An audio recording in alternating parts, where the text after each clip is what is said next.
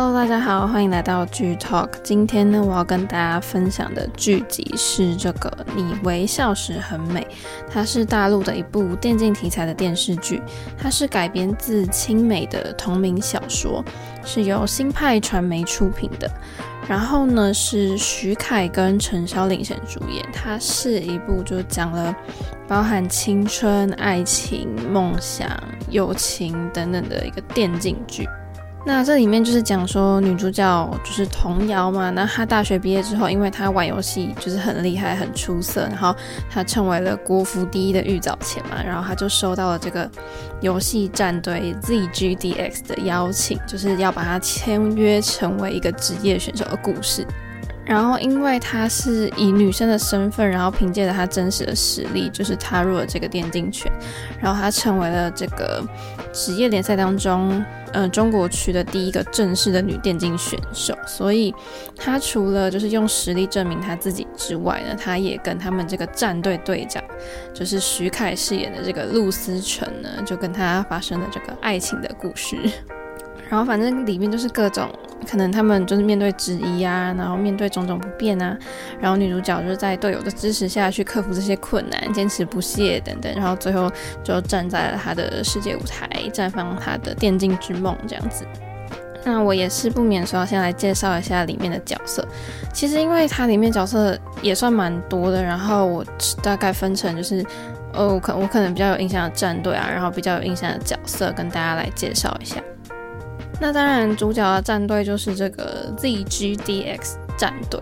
那当然就先介绍他们的队长，就是徐凯饰演的这个陆思成，里面大家都叫他成哥，然后也会叫他 Chessman。他就是副，就是队长嘛，然后他打的位置就是射手 ADC 这个位置。然后呢，他在里面是一个天蝎座的男生，然后他是政法大学毕业，然后也是一个就是里面陆氏集团的就是富二代这样子，然后他就是被全国就是称为说他是最强的这个射手，然后他就是有点冷酷，有点毒舌，就外冷内热啊这样子，然后心直口快啊，然后一开始可能就不太会在乎别人对他的看法，然后就是非常爱电竞，对他来说就是电竞就是他的一切这样子。那徐凯呢？他是在电视剧《凤求凰》就是以演员身份出道嘛。然后一八年的时候，他就演了那个《延禧攻略》里面的这个富察傅恒，就获得大家的关注，然后就变得有名。嗯，我真的要先说，我比较喜欢他现代的造型，就是古装我好像真的还好啊。虽然他的颜值也是真的撑得起这个古装造型。那因为他。就是他在这部跟《延禧攻略》里面的角色是完全不同类型的嘛，所以其实算是有让我惊艳到。虽然他一开始是很高冷霸气，然后后后期他有很多那种小表情啊，又很傲娇，然后那种撩女生的话从他嘴巴里说出来，我真的是看到要起鸡皮疙瘩了。然后他在自己的访问当中也是讲说，他现实生活中完全是讲不出这些话的。然后他有好几次在拍戏的时候都讲不出那些台词，我就觉得就蛮好笑的。他就说他本人完全不是陆思成这种霸道的个性，然后 我相信啊，就是少女们来看这部的话，应该是会沦陷。再来就是要介绍女主角，就是由陈萧饰演的这个童瑶，里面大家会叫她瑶瑶啊，或是 Smiling 之类的。然后呢，她是她负责的游戏位置就是这个中单。他在里面呢是这个简阳，等下会介绍到这个角色，他是另外一个战队的队员的这个前女友啦。然后他就是我刚刚讲到嘛，他是国服第一的玉藻前，就是他在国服里面呢，他玩这个角色是第一名这样子。然后他就被称为这个电竞花木兰，因为就是只有他一位女性的职业电竞选手。他的个性就是有点呆萌啊，古灵精怪这样子。然后他读的是诶金融系。然后其实在这之前我没有看过陈潇演戏，因为我只有看过她作为女团的时候活动啊，就是唱歌跳舞这样。然后她还会体操，所以我其实很佩服她在舞蹈这方面的实力。然后最初呢，陈潇不是以演员身份出道，然后她就是一六年从韩国的这个艺术学校舞蹈科毕业之后呢，她就是成为了韩团宇宙少女的成员嘛。然后因为她是从小开始学习舞蹈，所以她在团体里面也是担任这个舞蹈担当。一开始我就是一开始看的时候，我觉得他在这部剧里面好像就是表情不太多，然后可能比较多是透过眼神去诠释他的心境之类的。然后，但是我后来看到后来就觉得他把童瑶这个很活泼，然后又什么都不怕的女主角，其实演得蛮好的。虽然年纪轻轻的，但是他就会想说，他要直接去面对困难，然后挑战啊，就是想说先试了再说。这种这种个性，就是我觉得跟他本人实际上的年龄也是蛮符合的。然后再加上成孝本来原本就会打游戏，所以我觉得他好像是蛮适合这个电竞少女的形象。再来就要介绍，嗯，第三个角色就是有瑶池饰演的这个陆月，然后呢，他也是这个 ZGDX 里面的队员，他是中单的替补，就是童瑶的这个替补。然后呢，他是陆思成的弟弟，他在里面呢就常常就是跟他们，就是常常跟他妈就是报告说，呃，哥哥陆思成啊，跟童瑶谈恋爱的发展的过程什么之类的。然后，因为他其实里面有一个小背景，就是他之前就是听过别的战队，就是说自己战队的坏话，然后说他哥哥的坏话，所以他一气之下就打了他们，就跟人家打架，所以就发生了一些事件。后来被停赛了一年之后呢，就是在呃现在就解开了误会，然后继续跟这个战队一起打游戏这样。那其实瑶池他在。二零一九年的时候，他其实有参加这个选秀节目《青春有你》嘛，然后他在总决赛排名是第十二名，难怪我就想说，其实看了之后这里面好多小鲜肉好像都长得蛮帅蛮眼熟的，原来他们都是参加过一些这个选秀节目。然后再来要介绍的角色就是由肖凯中饰演的老猫，里面大家也会叫他猫猫，然后就是他打的这个游戏位置就是上单。他这个人呢，他的个性就是他的反射弧很长，他们都说他的反射弧可以绕地球三圈。然后他就是一个很热爱健身运动，然后我觉得就是针对他反射弧很长这件事情的编剧其实故意设计了很多那个桥段，就是让他就显示出他反应很慢的这种剧情。我觉得其实有点突兀，可是又很好笑，因为他从头到尾就是都在对常常都在问人家为什么啊什么，就搞不清楚现在到底发生什么事。那接下来呢，就要讲到老猫的好伙伴，就是由高寒饰演的老 K。那老 K 呢，在队里面是负责打野的。就是我觉得老 K 这个角色表面看起来很冷酷，但他其实私底下就有点中二，然后他也懂美妆。那他一开始其实是很排斥，就是童谣进入这个战队嘛，因为就觉得说为什么他可以就是莫名其妙空降进来这样子。但是后来他就是慢慢就是跟他相处之后，也慢慢接受他的加入。那其实这个角色我觉得蛮吸引我注意的，因为他的个性一开始他一出场就让我觉得很捉摸不定，好像冷冷的不好相处。但其实老 K 的观察力就是超好，因为他其实很早就看出陆思成跟童瑶之间的关系好像有微妙的变化，然后就常常在旁边就是偷偷暗示大家说：“诶，你看他们两个好像在干嘛，好像要怎么样诶之类的，就也蛮妙的。”然后老 K 跟老猫的关系也是一言难尽啊，就是我还蛮喜欢他。然后就是看完之后呢，我觉得就是很深陷这个老猫跟老 K 这对 CP。那接下来就要介绍一个很可爱的角色，就是孙凯饰演的这个小胖。他在这个队里面呢是负责，就打游戏的时候是辅助。他就是一个吃货，然后，然后就是他是这个战队里面其实是第一个发现就是童瑶跟陆思成恋情的人。然后他也是唯一一个就是除了童瑶之外呢，敢请陆思成帮他做事的人。而且其实小胖就是很会看脸色啦，然后。他其实跟陆思成就是认识很久，然后相处很久，所以他应该是除了童瑶之外，就是陆思成会跟他讲真心话的人。那可能也是因为他都是都当陆思成的这个辅助嘛，所以可能默契比别人好一点。然后我觉得他就是真的就是圆的很可爱，因为他也不是真的胖啊，就是脸圆圆的，然后表情又很多，你看到他你就会不自觉的想笑。那接下来我要介绍的角色就是他们这个 ZGDX 战队的教练，就是米热饰演的这个明神。那因为之前就是他的手受伤，然后他就是在前面的联赛就输掉了比赛，之后就宣布退役。然后他退役之后就是担任他们这个战队的教练。然后这个战队里面大多数的人都是他介绍过来的，所以也是他就是找童谣来接替，就是他的位置。所以我觉得算是这里面比较成熟沉稳的角色。然后平时就是负责就是制定战术这样。那米热这个演员，他跟迪丽热巴一样，都是出身新疆，然后他们两个是大学时期的同班同学，然后他们在校期间就常常一起演情侣啊什么的，所以你就会看到说，诶，他们两个好像都有很深邃的五官，然后尤其就是米热的这个眼神，真的是可以让他在这个角色塑造上面有多了很多可能。那接下来就要介绍。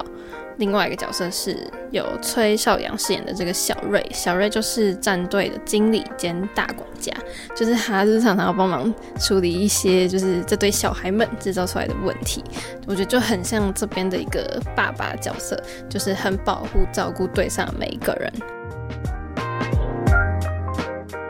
好，介绍完了这个。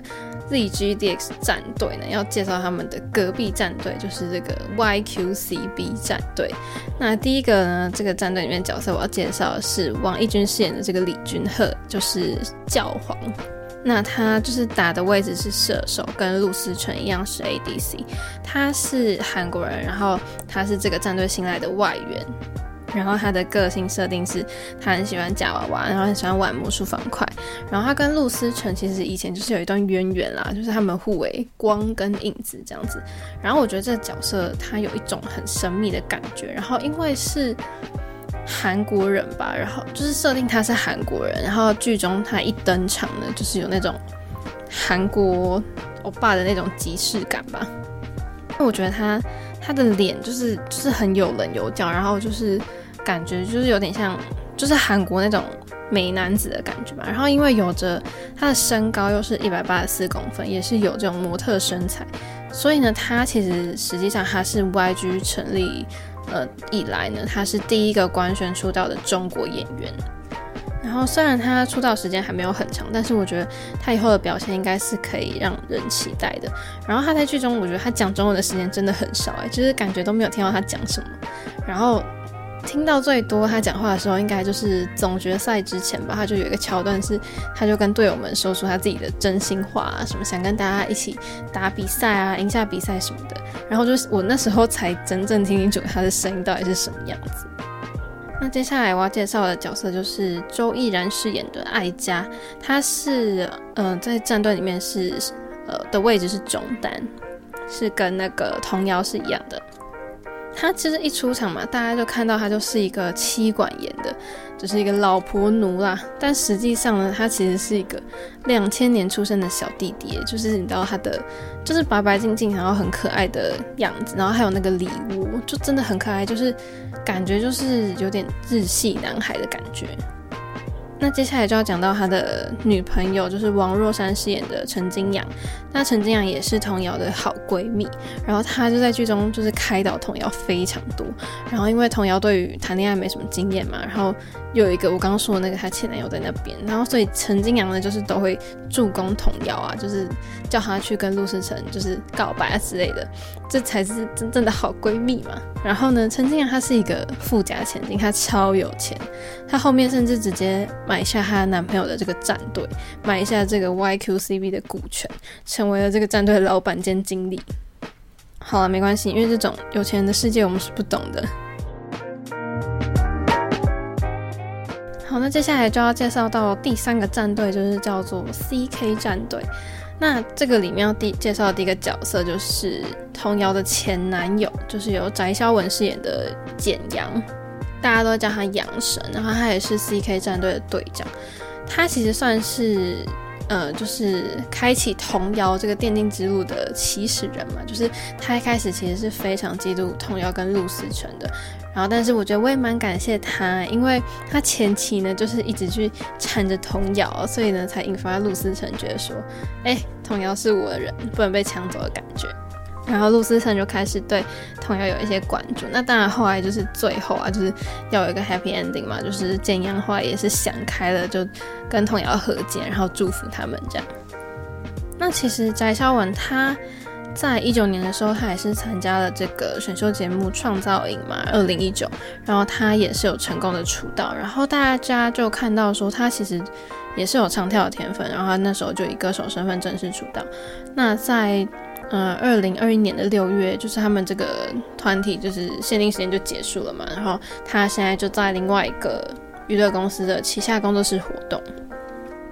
然后他第一部出演的电视剧是《暗恋橘生淮南》，然后他在里面表现也是受到大家的称赞。然后因为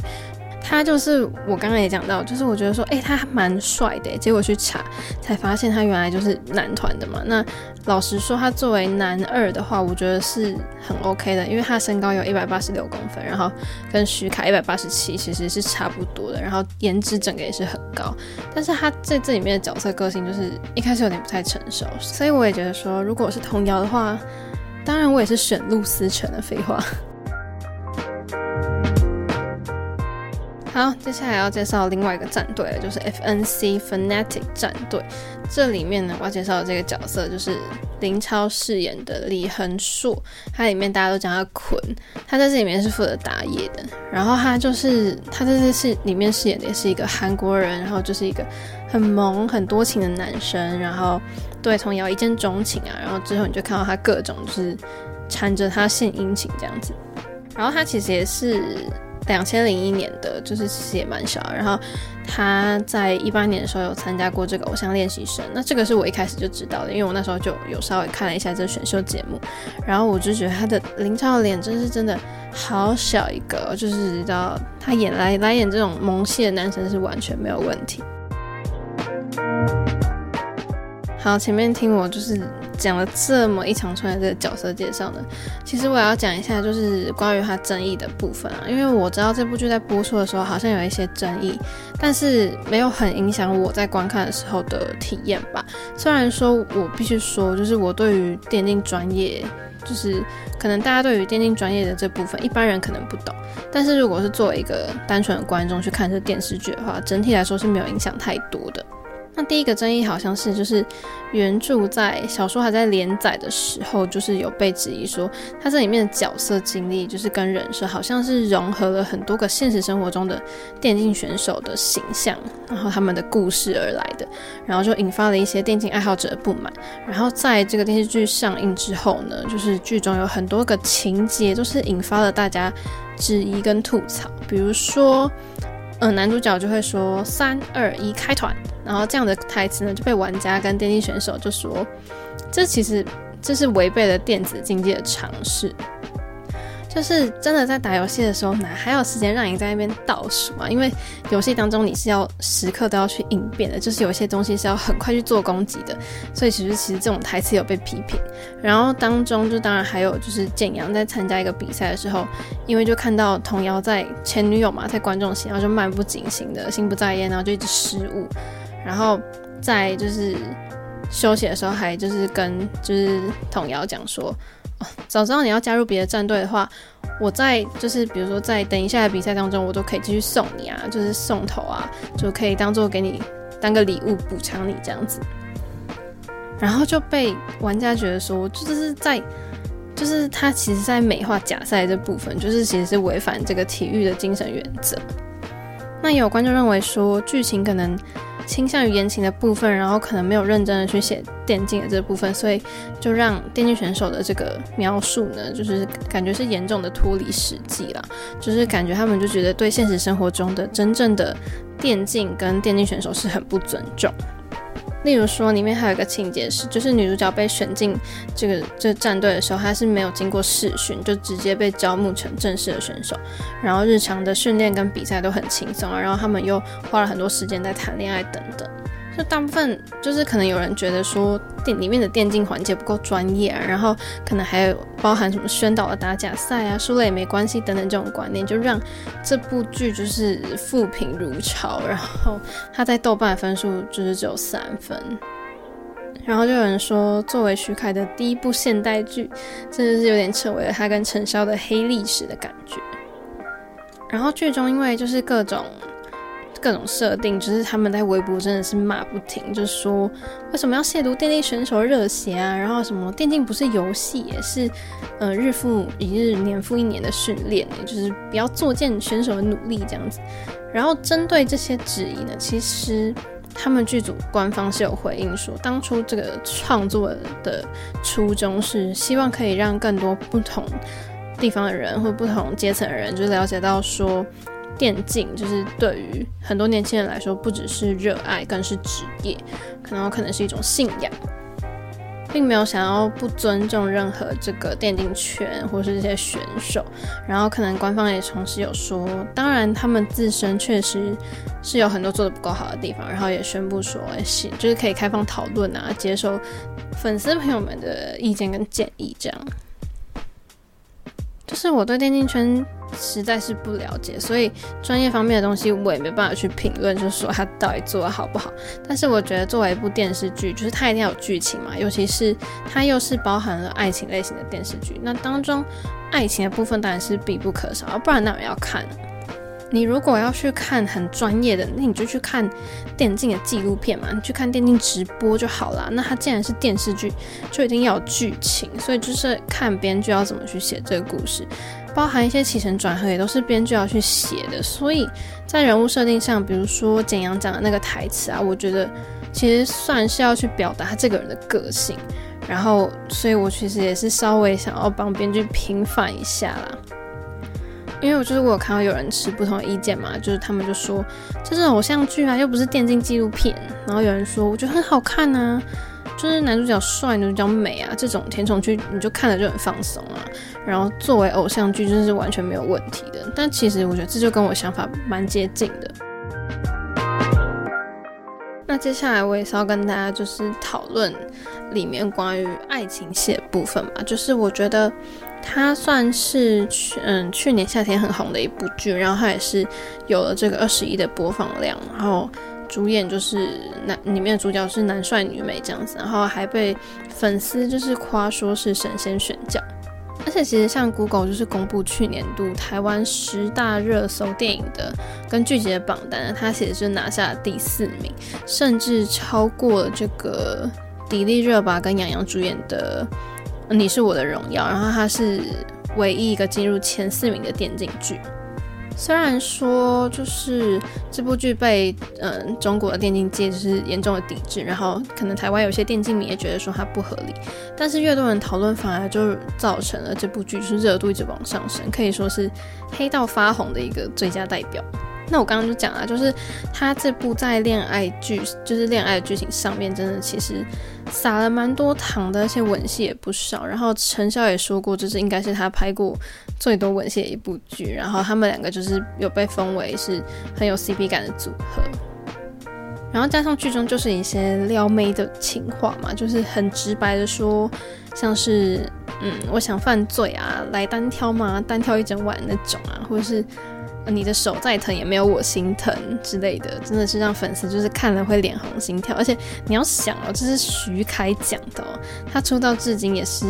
他就是古装大户嘛，但是他终于接了这个现代戏，然后他穿古装的时候呢，他也是高冷，但是带有一丝那种公子的样子，但是换上这个现代服装呢，徐凯的这个就是少年气息，就是多了一点这个少年气息。他不经意的这个歪嘴笑啊，就是真的不知道勾走了多少少女的心啊！就是我觉得他不论古装或现代，其实都有去完美的驾驭吧。就是老实说，我看看完这部剧，我也是有沦陷的这样。然后就是陆思成跟童瑶这个，但是陆思成跟童瑶这个恋情啊，就是里面就是到最后呢，就是亲不停抱不停，然后还有床东之类的，反正。就算这部剧的电竞内容它的争议很大，但是作为甜宠剧吧，就是大家觉得它非常合格，然后甜分很高，而且在幕后花絮的影片里面呢，就是他们两个人对戏的时候蛮自然的，然后也就是被粉丝讲说，应该是徐凯合作过的对象之中是拥有最强 CP 感的一对，而且就是徐凯在《你微笑时很美》的后期，真的就是一个宠妻魔人吧，就是他真的。它出现的地方就是大型的虐狗现场。虽然就是刚刚我刚前面讲了一些争议嘛，可是我觉得还是不妨碍各位来看徐凯跟陈潇的这个高甜恋爱。我就跟大家讲一些，就是他在里面到底是怎么宠老婆的。其实这边就是我在花痴啊，就是回忆一下让我看得很心动的场景这样。然后有，这是第一个地方，就是嗯，有一个剧情是童谣就是生理期来嘛，然后陆思成是直接奉上了最完美男友的范本，就不让他不让女主角碰冰水啊，然后也叫他穿拖鞋啊，不要不要就是这样子踩在冰冷的地板上，然后还帮他煮了一锅暖暖的粥，然后帮他准备热水袋。你不觉得这就是一个超完美的男友吗？所以就是各位男性的听众们，不要再只会跟女生说生理期来的时候去喝热水了。就是各位男性剧迷们，就是可以好好学起来。然后第二个就是，就是陆思成常常在里面就是会喂食童谣。然后因为大家都说嘛，女生吃饱前跟吃饱后是两个人，所以绝对不能忽略这一点，不要让你的女朋友饿肚子。就在剧中呢，就是陆思成不管是在聚餐的时候，或是平时吃饭，他都会特别照顾童谣。吃烤肉的时候就夹肉给他，然后反正，然后如果童谣就是他在自责，然后不吃饭的时候就帮他外带粥，像这种小细节啊，真的是非常多。然后第三个就是他其实都会挺身而出帮童谣挡下一些外界的各种危险跟谣言嘛，因为陆思成就是队长嘛，然后他就是他们两个第一次。出去买东西的时候就被粉丝误认，就误会说，哎、是不是女朋友这样？然后就挺身而出，就站在童谣面前说，嗯，不是，这是我战队的工作人员，就是帮他挡掉了这个误会。那后来不论是在剧中大家对于这个女电竞职业选手的质疑啊，或是。嗯，童谣其实是要照顾队友，但是反而惹祸的时候呢，陆思成其实都会以自己的方式是挡在他面前的，然后一起帮他分摊这个问题。其实我觉得这真的是蛮 man 的。如果你是童谣，你怎么可能不喜欢上他嘛？所以我觉得可以，就陆思成可以说是童谣的最强后盾嘛。因为比如说，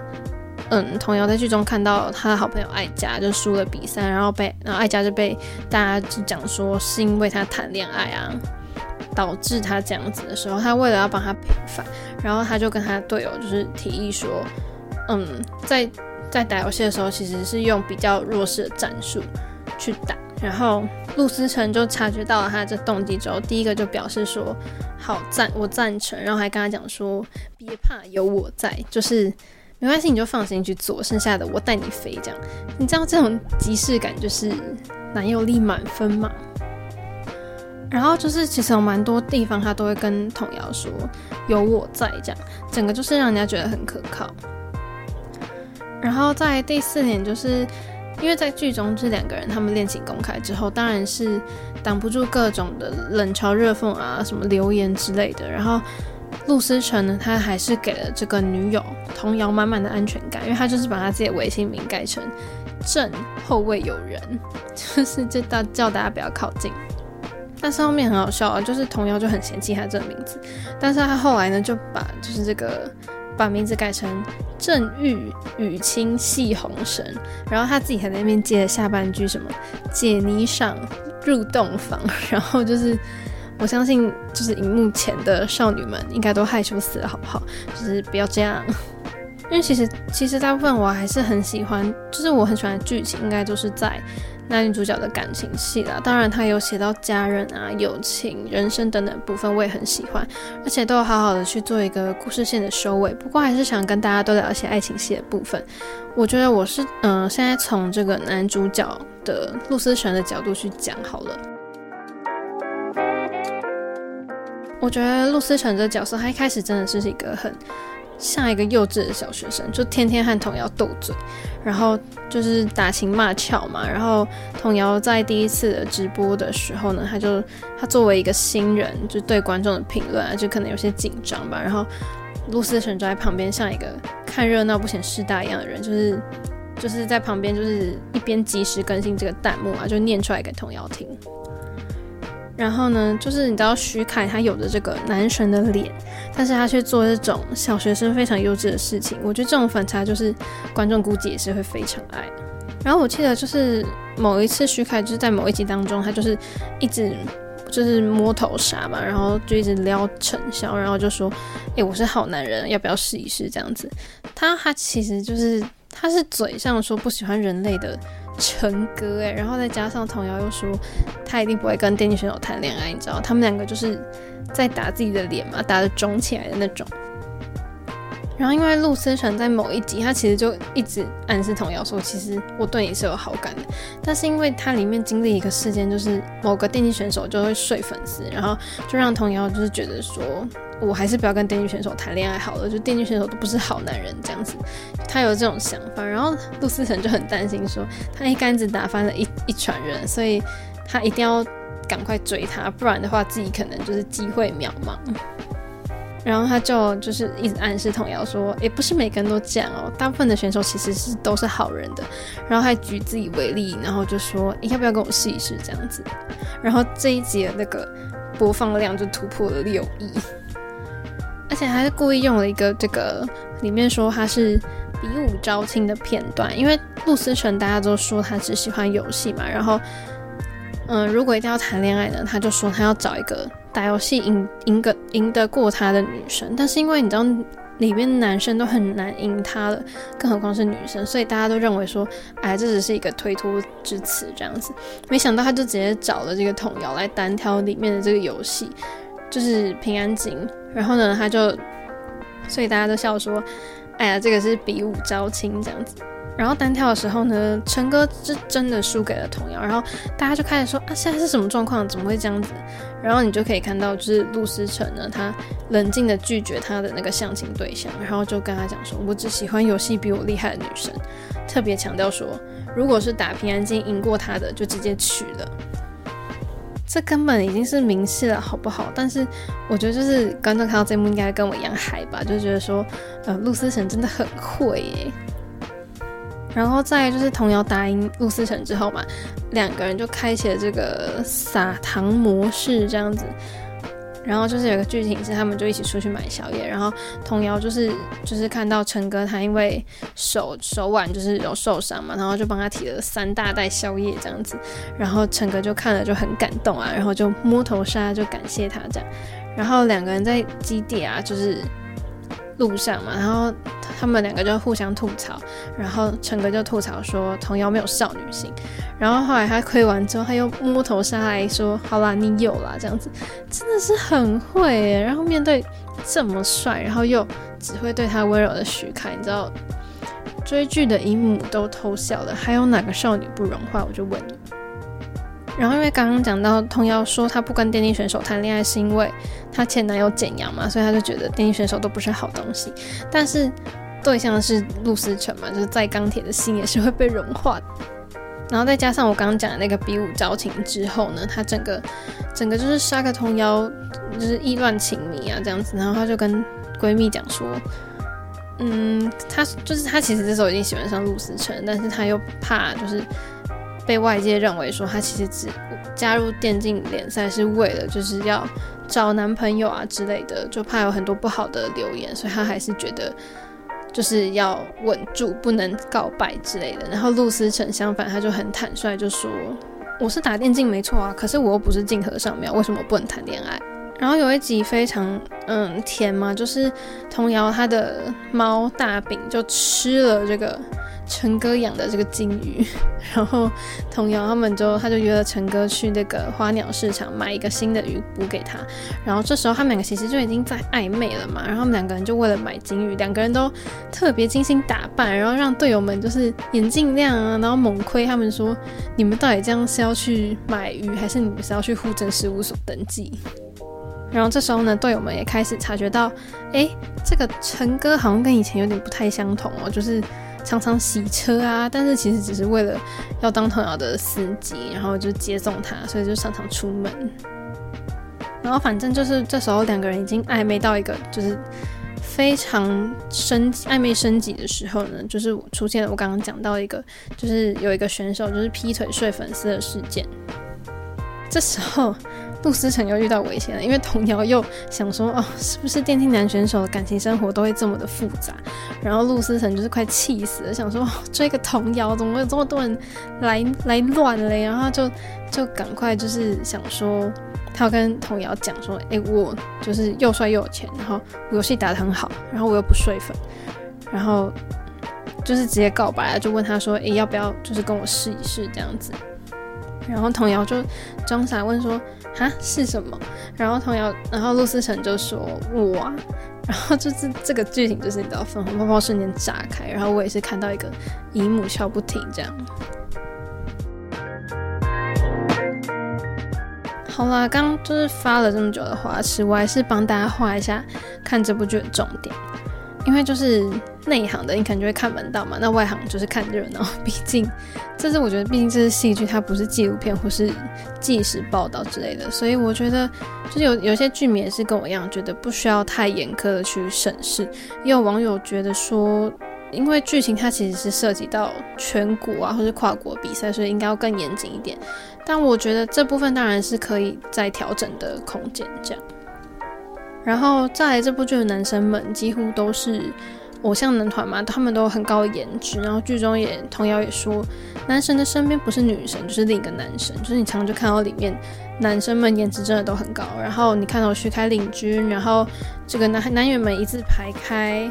像是呃男主的呃女主的这个前男友简阳啊，或者是教皇啊，或者是陈哥的弟弟陆月啊。或者是林超饰演的坤啊，这个就是当然你看每个都是偶像男团的颜值，加上他们的服装大部分都是搭配的蛮好的，所以看剧就是要赏心悦目嘛。然后这么多好看的小哥哥们，也是蛮值得去看一下的。然后这个在这个剧里面，他们玩的这个游戏叫做《决战平安京》。然后它是这个阴阳师 IP 衍生出来的一个系列的手机游戏当中的其中一款。然后它其实是有非常多的式神的角色让玩家去选。然后值得一提的是，我觉得他们就是会另外制作这个，因为里面竞赛剧情需要当中的这个式神去对战的这个动画。我觉得他们的这个动画做得很好，无论动作或表情都是惟妙惟肖，就是很精美啦。然后就是剧组也说，其实这里面总共有二十一个式神角色登场，所以其实需要花蛮多时间去做、去融入这样子。然后我觉得这个动画也是非常吸引我来看的其中一个原因，我就觉得这里面的这个式神角色动画非常精美。然后比起就是因为他们对战的的时候的动画，其实是会依照。主角的当时的心境，或是就是符合到这个剧情，所以我觉得这也是一个很不错的地方。比起其他我知道的电竞动画，我觉得这个是我蛮喜欢的。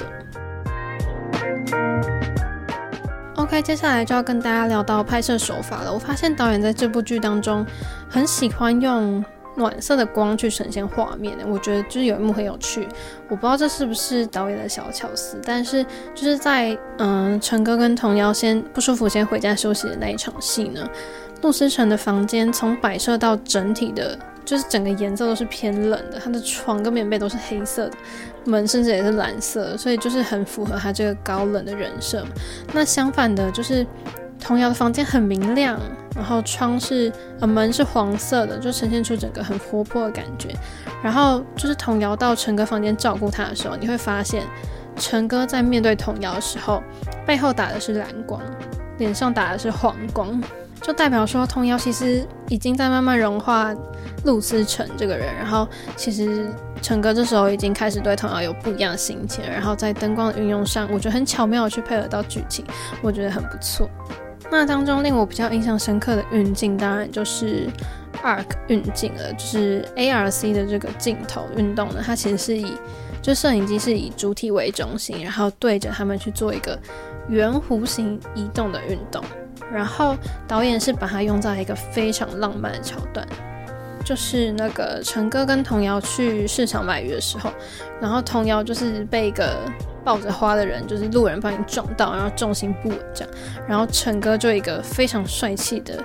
把童谣拉住，然后满天的散落的花瓣加上这个 arc 的运镜呢，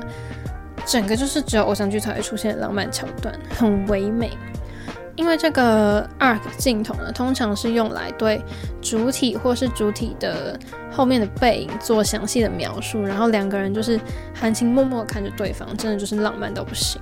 那这部剧还有很多慢动作镜头，就是除了运用在打游戏的场景之外，导演很喜欢用慢动慢动作去 take 人物的表情，然后通常是反应比较夸张的表情啦，比如说小胖看到男女主角接吻啊，队友看到两个人放闪啊，就是会跟大家解释一下，就是慢动作镜头会有什么样的效果。就是慢动作就很像你控制这个影像时间的流逝嘛，就是进而你会就会去影响到观众他们的感官情绪啊，所以他也有加强戏剧性啊，捕捉那个瞬间的功能。所以我觉得导演就蛮爱那种戏剧性的效果，但是我每次看到也都是就会噗嗤一笑，这样子就也还蛮有趣的。OK，最后我就要来总结，就前阵子我刚讲完这个贺先生的恋恋不忘嘛，老实说。我也看，就是我看过的陆剧也真的是不多，但是我最近有努力的想要去多看一点陆剧，所以大家也可以跟我推荐一下，就是哪些陆剧好看，不然我真的也不知从何下手。然后我就随缘啦，就是可能看到某个片段或是故事真的很吸引我，才会去关注。但是我看完这部，我真的是直接入坑徐凯。因为他就是又高又帅，对不对？然后就其实我看完呢，对电子竞技这个职业是诶，真的有稍微想要进一步去了解的感觉，就引起我的兴趣。就是也觉得说，我们一般人就是跟我们一般人想的那种玩游戏其实是不一样的。然后那我最后就用一个我觉得编剧想呈现给观众的东西来做结尾好了。我觉得它里面写了很多关于女性的部分，例如说女主角是第一位女电竞选手啊，然后她就是也很不断的去强调说，男生跟女生没有差。别就谁说女生一定比较不会打游戏？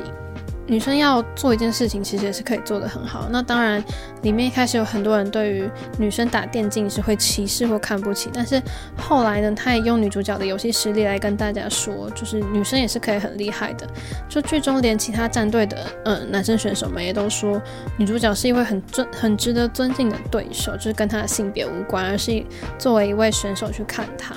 就让我觉得就是。这样在在我看到电竞剧中，其实这样是比较少见的，因为其他的电竞可能女主角女主角是他们对象的经理啊，或者只是男主角的女朋友之类的，就是把女生当做电竞选手去描述是很少的。这一点就让我还蛮喜欢这部剧。那就是至少我有看到编剧在写故事的时候是有去减少男女之间的差别，强调女生没有比较弱这件事情。而且这部剧的幕后花絮也很好看啊，就是有一些角色的访问，也就是能听到他们更多对于自己饰演角色的想法，或者是为了这个角色他们做了哪些努力的准备，我觉得也是很值得大家去找来看的，所以我就在这边推荐给大家。那如果大家想要听我讲其他剧集的话，记得之后要继续锁定剧 Talk，我们下次见喽，拜拜。